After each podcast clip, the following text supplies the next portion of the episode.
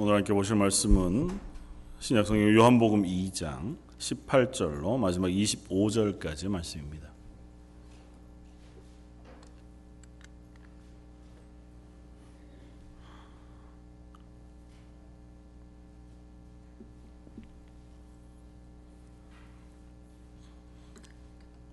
요한복음 2장 18절로 25절까지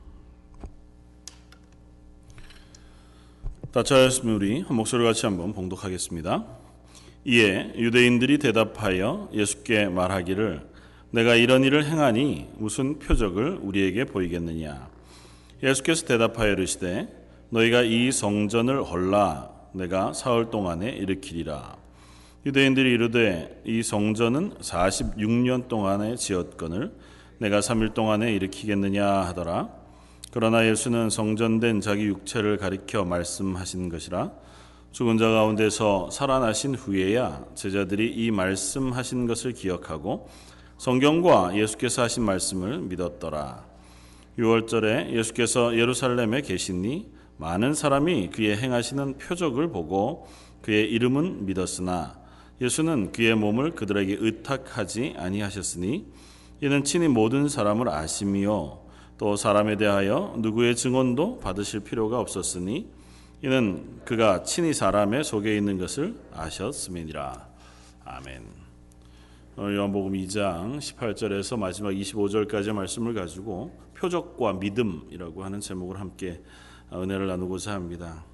뭐 지난주에 요한복음 2장 13절 이하에서 17절까지 말씀 가운데 예수님께서 성전을 청결케 하시는 사건을 우리가 함께 살펴보면서 음, 하나님 앞에 예배하는 것 그리고 성전이라고 하는 것은 그저 어, 표면적으로 우리가 나와 그 자리에 앉아 있느냐 혹은 제사를 드리고 제물을 드리느냐 예배하느냐의 문제 이전에 하나님과 우리 사이의 관계에 대한 어, 문제인 것을 우리가 한번 확인했었고 하나님과 우리 사이에 그리고 하나님이 우리 하나님 되시고 우리는 그 하나님을 의존하고 의지하고 그 하나님의 주권 가운데 있는 어, 사람이라고 하는 고백 없이 드려지는 제사 혹은 예배는 하나님이 기뻐하시지 아니하는 예배인 것을 우리가 확인했습니다. 그래서 어, 거듭해서 음, 이뭐 구약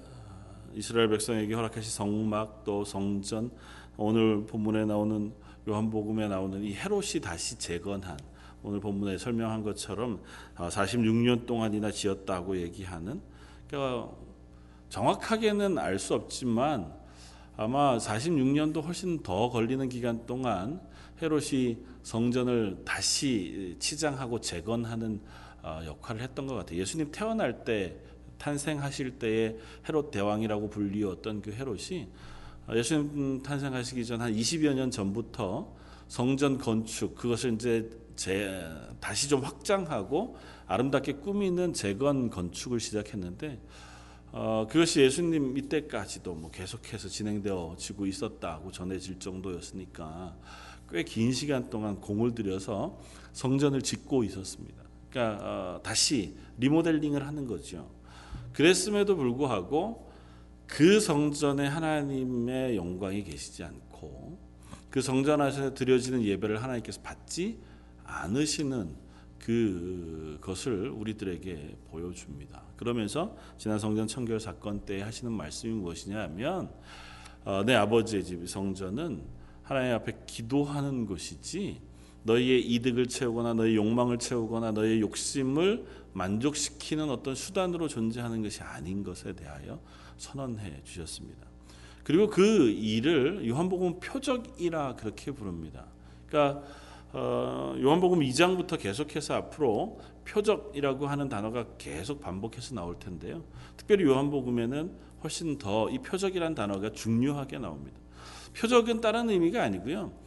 예수님이 하나님의 아들이시다, 우리의 구원자가 되신다고 하는 것을 어, 드러내주는 사건, 특별한 어, 사인으로 설명되어집니다. 첫 번째는 가나의 혼인 잔치에서 물로 포도주를 만들어 어, 주셔서 기쁨이 사라진 잔치 그러니까 이 세상 가운데 하나님과의 관계가 끊어진 우리들에게 기쁨을 허락해 주시는 하나님의 은혜, 그러니까 우리를 향하신 구원의 은혜, 우리를 새롭게 하여 하나님의 자녀 백성으로 회복시키시는 하나님의 은혜를 드러내주는 표적이었고 또 그 표적이 어, 일반적인 일이 아니라 아주 기적적인 그러니까 일반인인 사람으로 살 수 없는 일들을 행하심으로써 그 일을 행하신 예수님이 바로 이 일을 주시는 하나님이시다는 사실을 간접적으로 설명해 주는 일이었단 말이죠.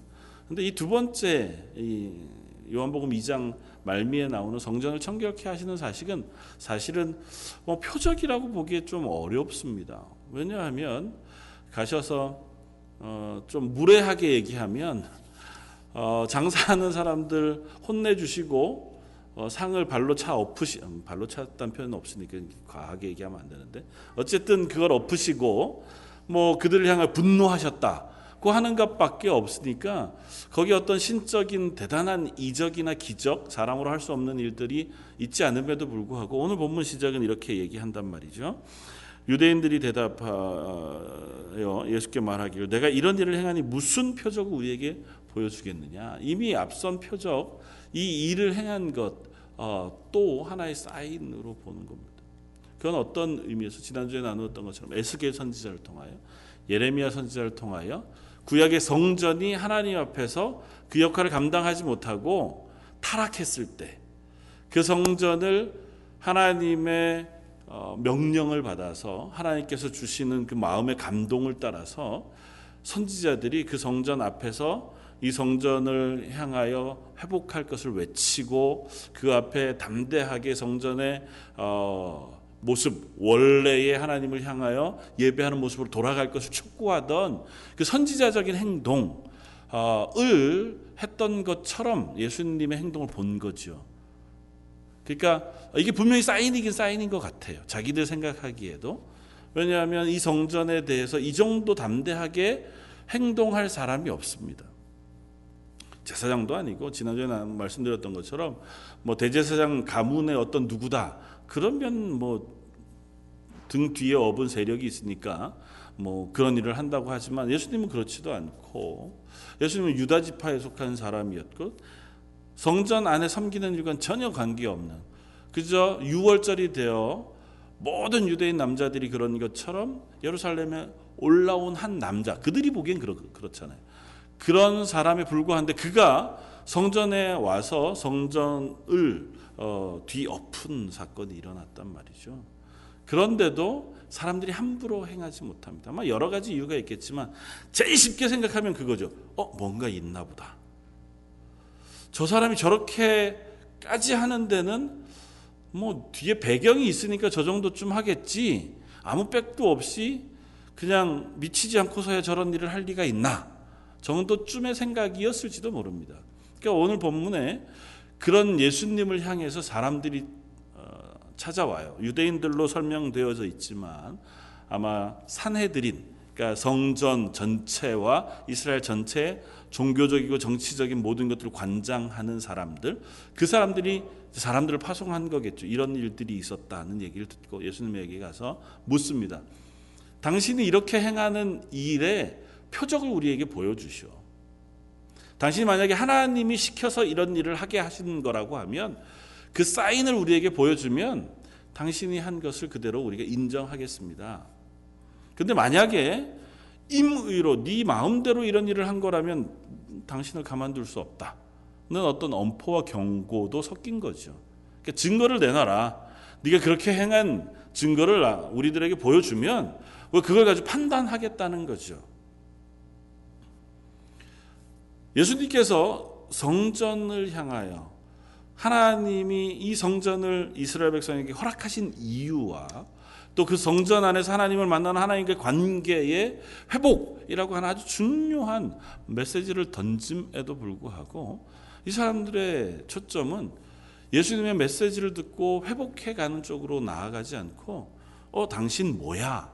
는 쪽으로 갑니다. 예수님에게 와 묻습니다. 뭐라고 물어요? 표적이 뭐냐?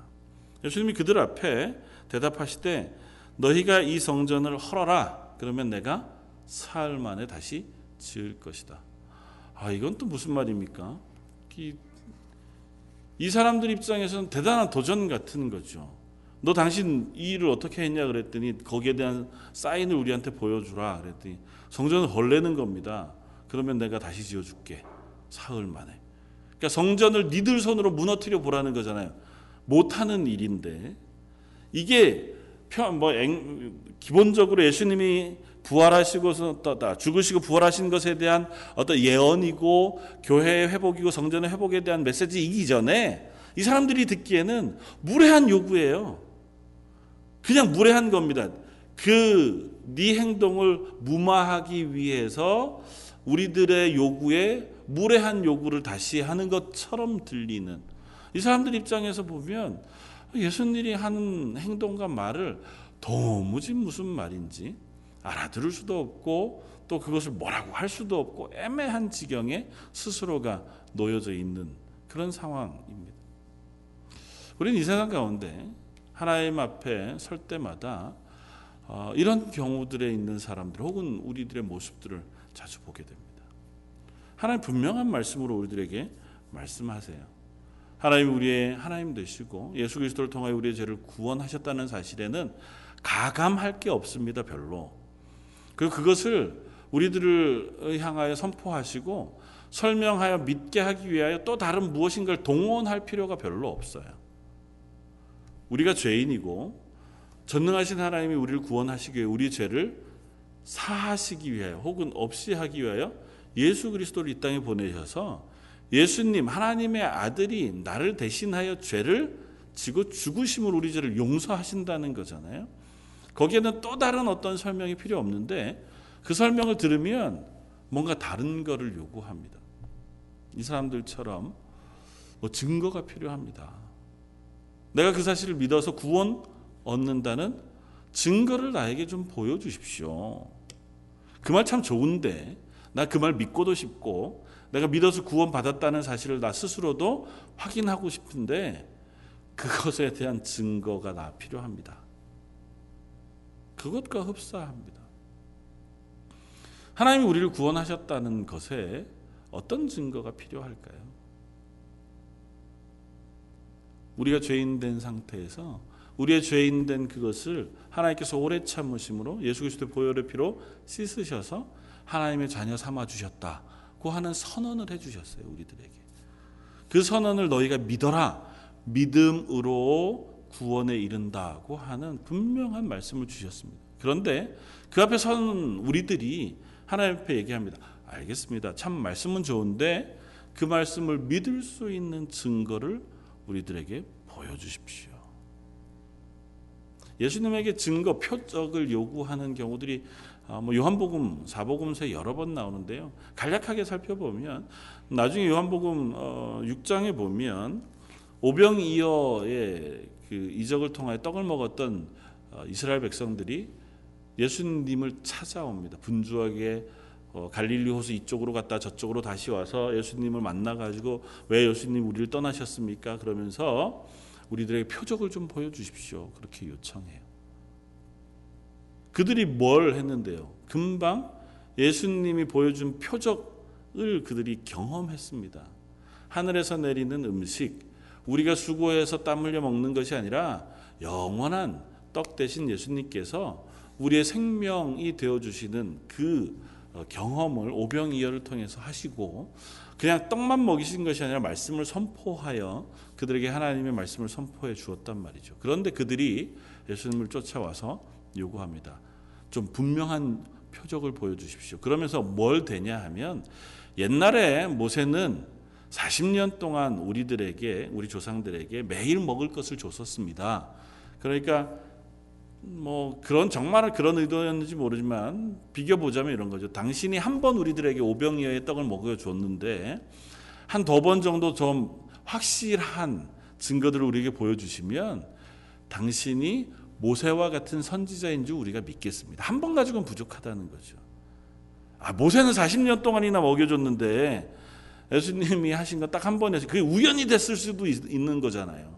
그러니까 한 두어 번 아니면 몇 번이라도 분명한 증거를 우리에게 보여주면 당신을 믿겠습니다 하거든요.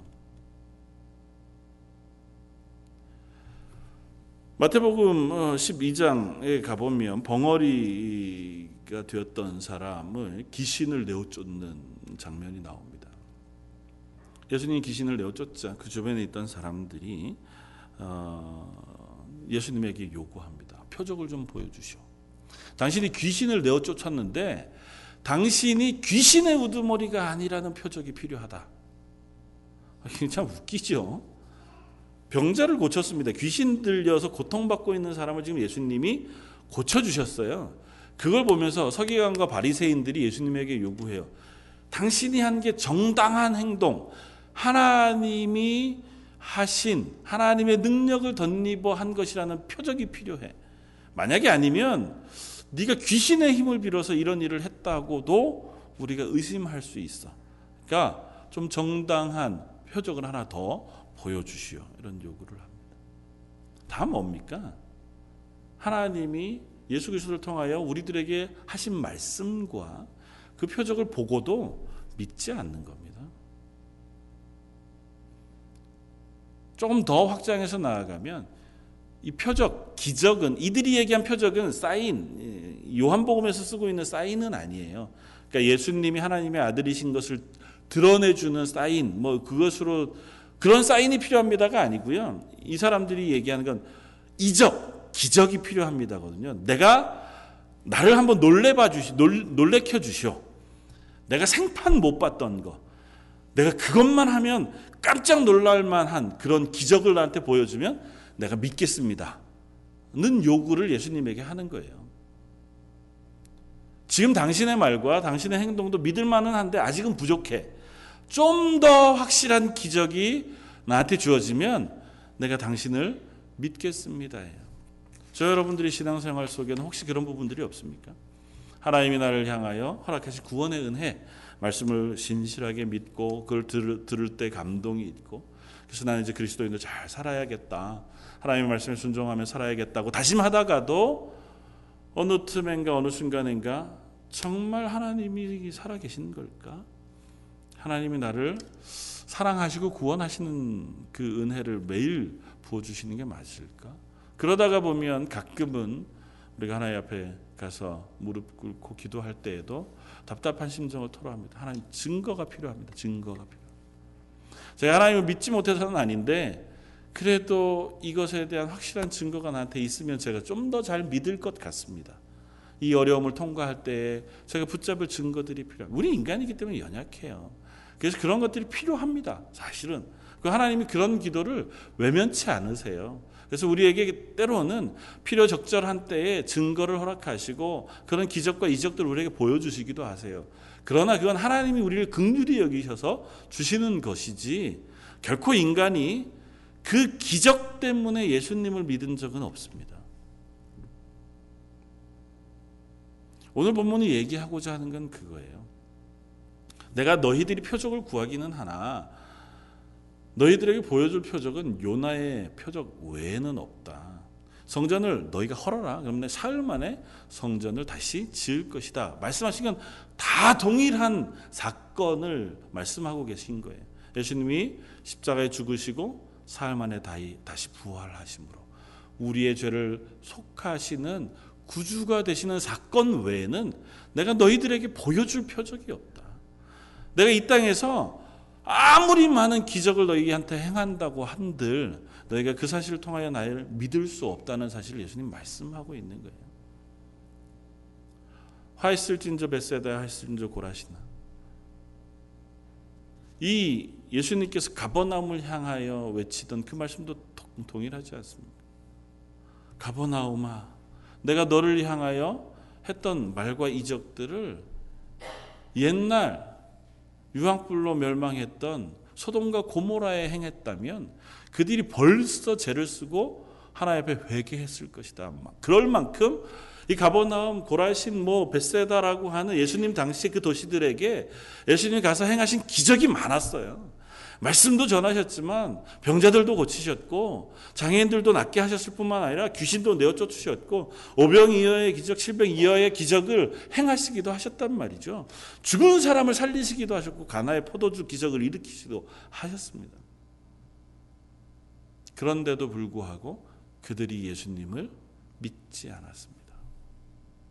그들이 약해서일까요? 그들과 우리는 똑같습니다. 우리들도 별반 다르지 않습니다. 기적은 우리를 놀라게 하는 효과는 있습니다.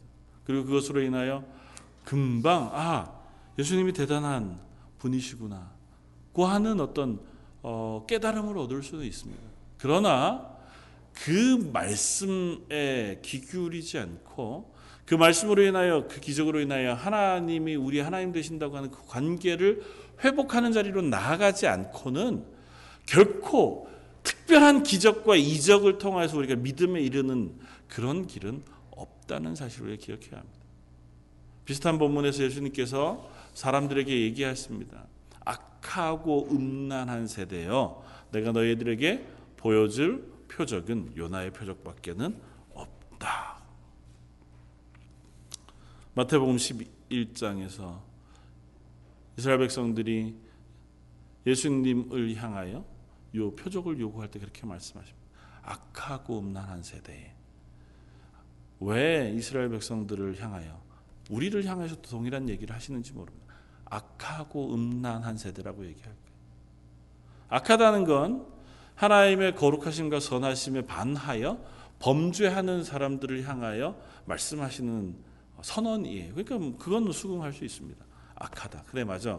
하나님의 거룩하심과 선하심처럼 살지 않고 말씀을 순종하지 않고 우리 욕심대로 사니 악하다. 음란하다. 어, 그 무슨 표현으로 그렇게 하셨을까요? 성적인 문제를 얘기하는 것이 아니고 악하고 음란한 세대라고 하는 음란한 세대의 가장 분명한 표준은 호세아 선지자를 통하여 말씀하신 그 말씀이에요. 하나님의 백성으로 하나님을 섬기는 것으로 만족하지 않고 하나님 이외에 다른 것에 내 마음을 두는 세대 그것이 음란한 세대라고 불리움을 받는 거예요.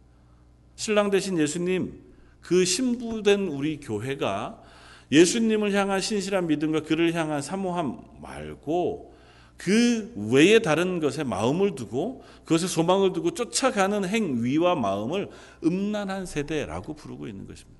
예수님을 향하여 표적을 구하는 이들에게 있어서 그들이 표적을 구하는 이유가 그와 같다는 것입니다.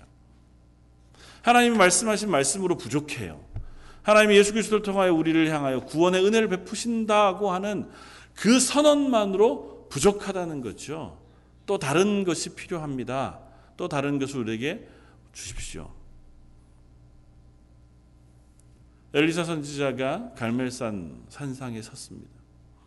한쪽에는 바알과 아세라 선지자들이 있고 한쪽에는 엘리사 선지자가 섰고 온 주변에는 온 이스라엘 백성들이 가득 서 있었습니다.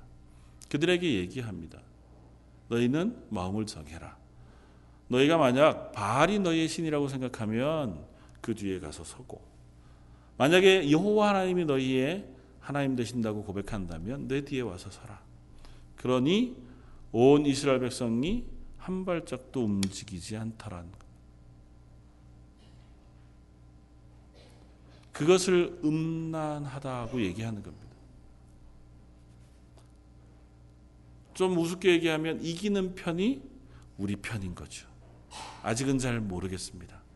하나님 우리 하나님이신 것이 분명하기는 하지만 그러나 지금 세대를 보아하니 바울도 꽤나 능력이 있는 것 같아 보여요. 왜냐하면 지금 이스라엘 엘리사 시대에 이스라엘을 다스리는 사람은 아합과 이세벨인데 아합과 이세벨이 왕과 왕비가 되어서 그들이 섬기는 신이 바알과 아세라였고 왕 궁에다가 바알과 아세라 선지자들을 다 불러 모아서 함께 먹고 마시고 그들에게 어, 좋은 혜택을 어, 베풀어 줬습니다. 대신에 하나님을 섬기는 선지자나 하나님을 섬기는 모든 사람들은 다 잡아서 죽였어요.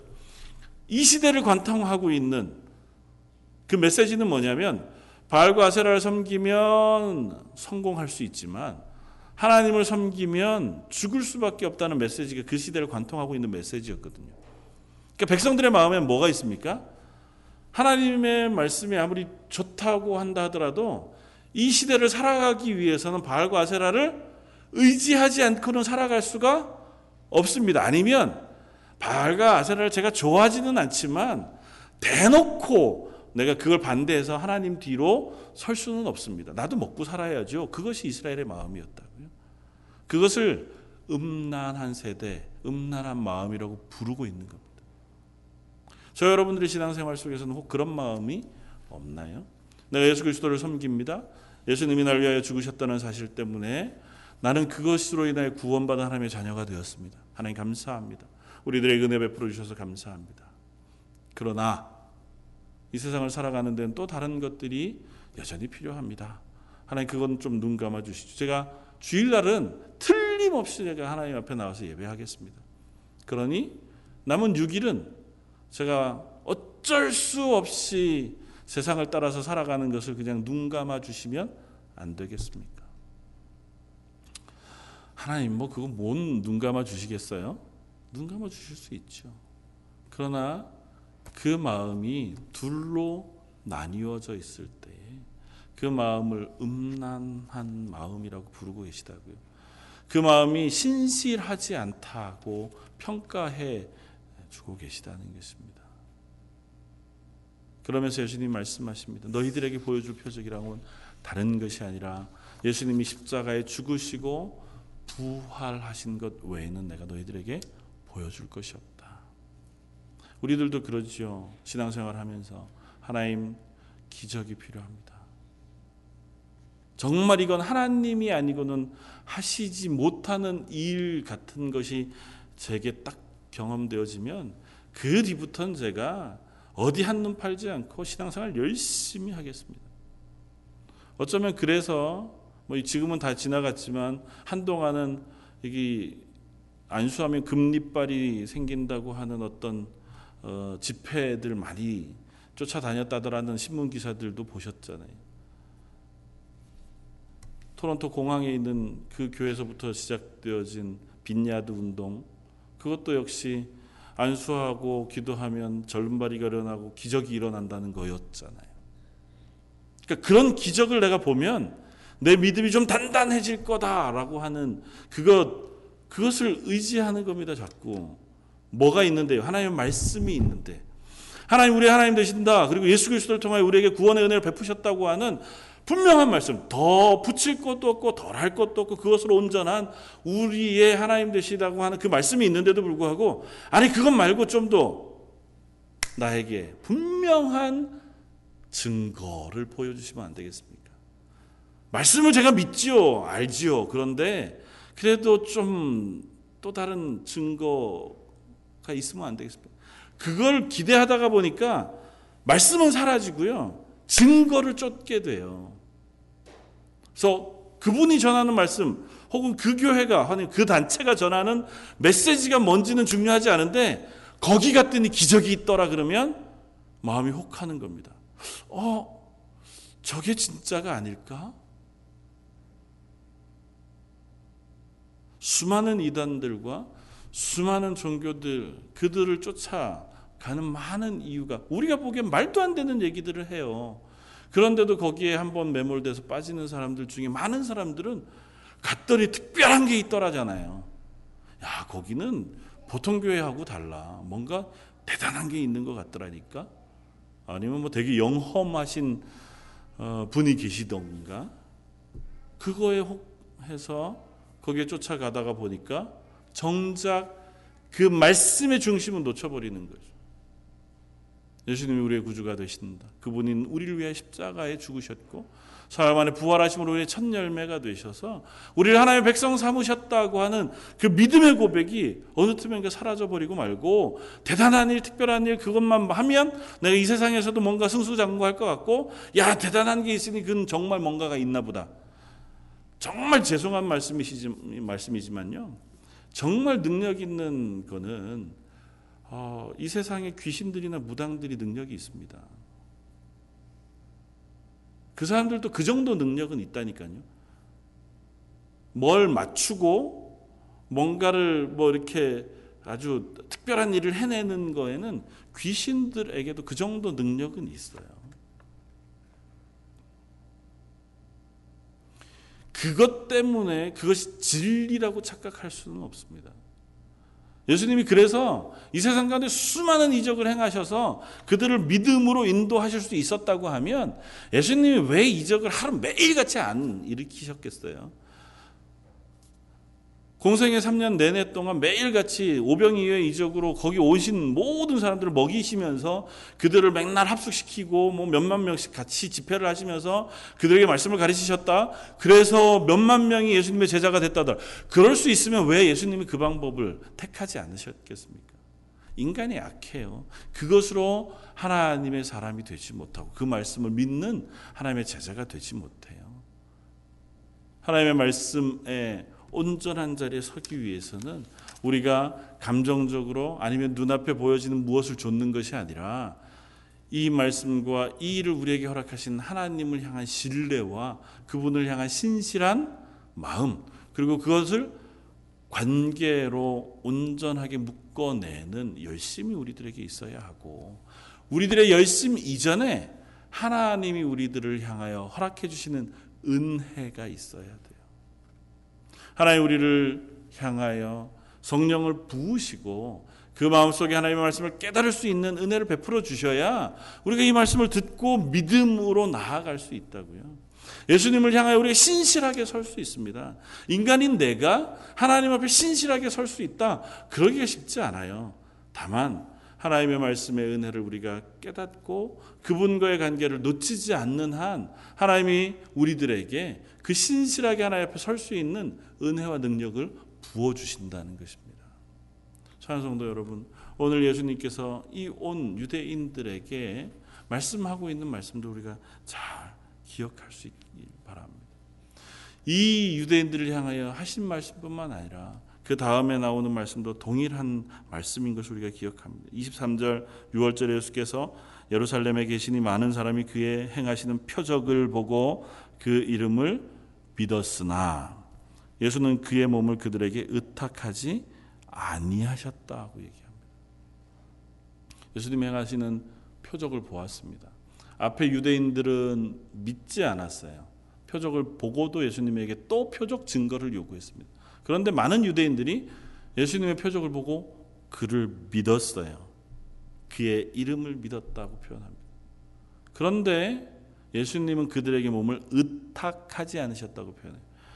의탁하지 않았다고 쓰여진 이 단어하고 앞에 표적을 보고 믿었다고 하는 단어가 똑같은 단어입니다. 그들은 표적을 보고 예수님을 믿었어요. 예수님을 따라다닙니다. 그런데 예수님은 그들의 믿음을 인정하지 않았어요. 왜일까요? 표적을 보고 믿었기 때문에. 표적을 따라온 사람들이기 때문에. 뒤에 그것을 어떻게 표현하냐면 친히 이는 친히 모든 사람을 아시며 또 사람에 대하여 누구의 증언도 받으실 필요가 없었으니 이는 그가 친히 사람의 속에 있는 것을 아셨습니다. 그들이 나를 따르기는 따르지만 저 따르는 믿음이 신실하고 온전한 믿음이 아니라는 사실을 예수님이 아셨다는 것입니다. 그래서 이 대화는 3장으로 연결이 돼요. 3장 1절부터 예수님을 찾아온 니고데모라고 하는 사람과 예수님의 대화가 시작이 됩니다. 우리가 다음 주에 살펴볼 터인데 사람이 성령으로 거듭나지 아니하고는 하나님께서 우리들에게 성령을 부으시고 그것으로 거듭나지 않고는 우리가 결코 예수 그리스도를 주로 고백할 수도 또 중생하여 하나님의 자녀가 되는 권세를 얻을 수도 없다는 사실을 이 니고데모의 대화를 통해서 우리에게 알려주고 계시는 것입니다. 표적을 보고도 또 다른 표적을 요구하든 아니면 표적을 보고 예수님을 따라다니는 그 열심을 가지고는 있다고 할지라도 그 예수님을 향한 온전한 믿음 없이는 아무것도 아니라는 사실을 예수님 분명히 이야기합니다. 사랑하는 성도 여러분, 저와 여러분들에게는 그 표적을 쫓는 믿음이거나 혹 겉으로 드러난 기적을 우리가 기대하는 음란한 세대의 마음 그것이 아니라 우리를 향하여 구원의 은혜를 베푸셨다고 하는 예수 그리스도의 그 십자가의 복음 그것을 붙잡고 그것을 사모하고 그것으로 인하여 기뻐하는 믿음이 저와 여러분들의 믿음이 되어지길 바랍니다. 하나님 난 다른 거 필요 없습니다. 저와 같은 죄인을 용서해 주셨다고 하는 사실만으로도 전 충분합니다. 그것이 어쩌면 믿음에 선 사람들의 첫 번째 고백일 것입니다. 내 생명을 구원해 주셨다는데 또 다른 게 뭐가 필요하겠습니까? 그런데 인간은 참 악해요. 물에 빠진 사람 건져 놓으면 뭐 한다고요? 내 보따리 내놓으라 그런다고요. 하나님이 우리를 죽음에서 건져 하나님의 자녀 삼아 놓으셨는데 우리는 그 자리에 서서 뭐 요구한다고요? 하나님 그러면 우리한테 복 주셔야죠. 이 세상에서 뭔가 잘 되는 기적 같은 게 나한테 있어야지 그래야 하나님 우리 하나님인 증거가 되지 않겠습니까를 자꾸 요구한단 말이죠. 그렇지 않습니다. 우리가 정말 하나님의 구원의 은혜를 입은 사람이라면 아 나와 같은 사람을 아직까지 기다려 주시고 아직도 나를 하나님의 자녀의 자리에 세워 주셨구나로 충분히 감사합니다. 그 감사의 고백 우리 속에 있을 수 있고 또 그 소망이 우리 속에 너무 일어나서 하나님 제가 이 세상의 것 다 놔두고 하나님 앞에 열심을 내어 살아가겠습니다 하고 하는 다짐의 자리까지 나아가게 되어질 줄 믿습니다. 저 여러분들에게 먼저 하나님 성령의 은혜를 부어주셔서 그와 같은 확실한 믿음의 자리에 서게 해주십시오. 세상의 기적과 이적 혹은 세상의 눈을 쫓는 것이 아니라 하나님의 말씀에 온전한 자리에 서서 하나님과 온전한 관계를 맺어가는 그러한 하나님의 사람 되게 해주십시오. 그리고 그런 저희들에게 은혜도 부으시고 은사도 부으셔서 이 세상이 감당할 수 없는 믿음의 사람으로서의 삶을 살아갈 수 있도록 하나님 저희를 붙잡아 주십시오. 그렇게 기도하는 저 여러분들 되시기를 주님의 이름으로 축원을 드립니다. 같이 한번 기도하겠습니다. 예수님을 향하여 예수님의 말씀을 듣고 행하신 표적을 보았음에도 불구하고 예수님을 향하여 또 다른 표적을 보여주십시오. 더 특별한 이적이 필요합니다. 그렇게 요구하던 이스라엘 사람들처럼 우리와 같은 죄인을 구원하여 하나님의 자녀 삼으셨다고 하는 놀라운 선언에도 불구하고 하나님 우리에게 뭔가 다른 것이 필요합니다. 그렇게 기도하는 어리석은 우리들인 것을 고백합니다. 하오나 하나님 그런 우리들을 참아 주시고 또 여전히 하나님을 예배하는 자리에 세워 주셨사오니 저에게 성령의 은혜를 부으셔서 믿음의 고백을 받아내 주시고 우리의 그 고백 위에 은혜와 은사를 부으셔서 이 세상을 두려워하지 않고 또 세상이 두려워하는 하나님의 교회 믿음의 사람 되어져 갈 수 있도록 은혜 베풀어 주옵소서. 오늘 말씀 예수님 이름으로 기도드립니다. 아멘.